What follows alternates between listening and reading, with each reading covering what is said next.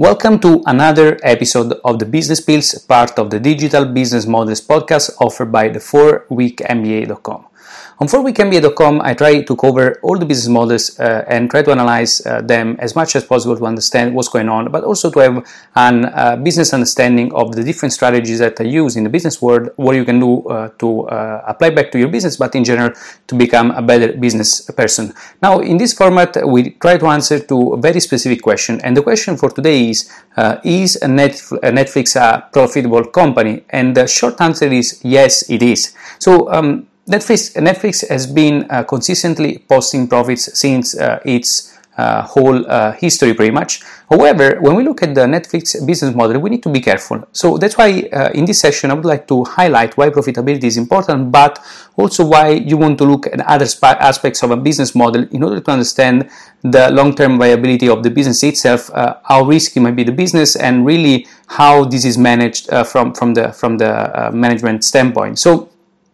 Netflix uh, in uh, in 2018 uh, it uh, generated over a billion dollars in in profits uh, and it was a 116 percent increase compared to 2017. It was this was a great increase and it was primarily driven by a growth in paid membership, but also driven by the fact that Netflix has been increasing its its pricing tiers. So if you are a Netflix user, you might know that the company has been increasing a few a few bucks for for for each subscription plan, and those those uh, things really affected the, the, the, the bottom line uh, in, in a positive way. Uh, at the same time, you need to understand that when we look at, um, at a business model like Netflix, we need, we need to look also at other variable and also at the eco- economics of the business model. In other words, how is the company supposed to spend money in order to make money? And in the Netflix case, the answer is the company has to have negative cash flows in order for it to generate positive uh, actually uh, income in the future. Because uh, if you do understand the the Netflix business, I mean, doesn't uh, take uh, that much. If you are a Netflix user, you know that you pay a, a subscription and you have uh, uh the, the, chance to access this uh, streaming content. However, you might not be aware of the fact that Netflix has to license the content and has to pay in advance for the content. In other words, in order for Netflix to have the content available on the platform, in many cases, it has to have agreements that where the company has to advance the money to those that are licensing the content, which makes the company uh, burning cash. In other words, even though the company uh, is profitable, on the other hand, it's burning cash because it has to actually advance the money. So uh, it has to advance money to to um, you know to, to the suppliers of content in order to make sure that its platform has enough content available for its sub- subscribers to stick long enough to uh, those plans. And if you understand that, you understand the dynamics of this business model, where in the long run the company has to invest as much as possible on its original content, because otherwise, what is going to happen is that if this model continues where the company has to advance money uh, to, uh, to, to license the content, then of course it's uh, it's risky over time because uh, if tomorrow uh, those who own the content actually will change the agreements, will change the pricing structure, will change anything, this can affect the overall business model and profitability of the company. That's why uh, Netflix is also investing a huge amount of money in actually producing its own content, which the company calls Netflix Originals, and that's why when you look at um,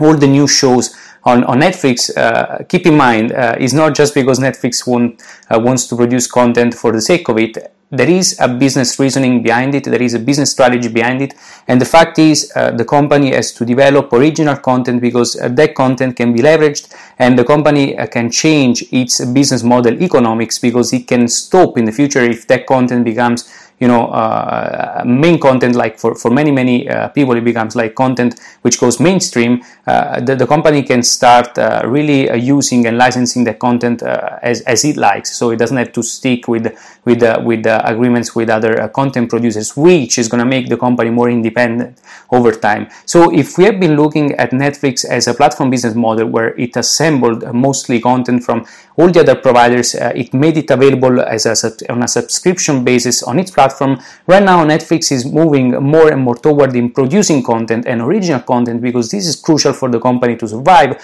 in the long run. Because again, uh, the company doesn't, uh, or actually didn't have since you know. Mm,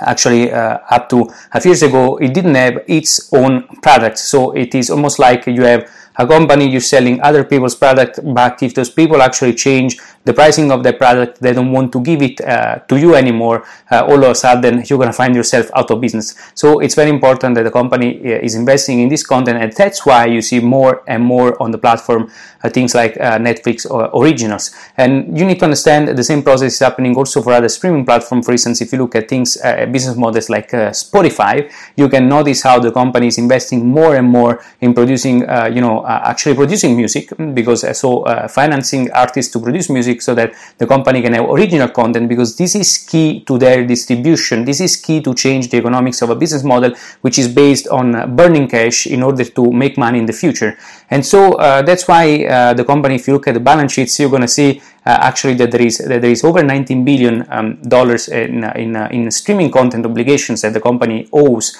in in the next five, five, six, or ten years. And uh, again, this is an investment that the company is making so that its business model can be uh, extremely viable in the in the long run. So the key take from here, uh, go back to the episode that is talking about the uh, Amazon profitability to understand how a company like Amazon runs in a different, uh, uh in a completely different way compared to a company like like like Netflix, where Amazon actually has the leverage to to pay uh, suppliers.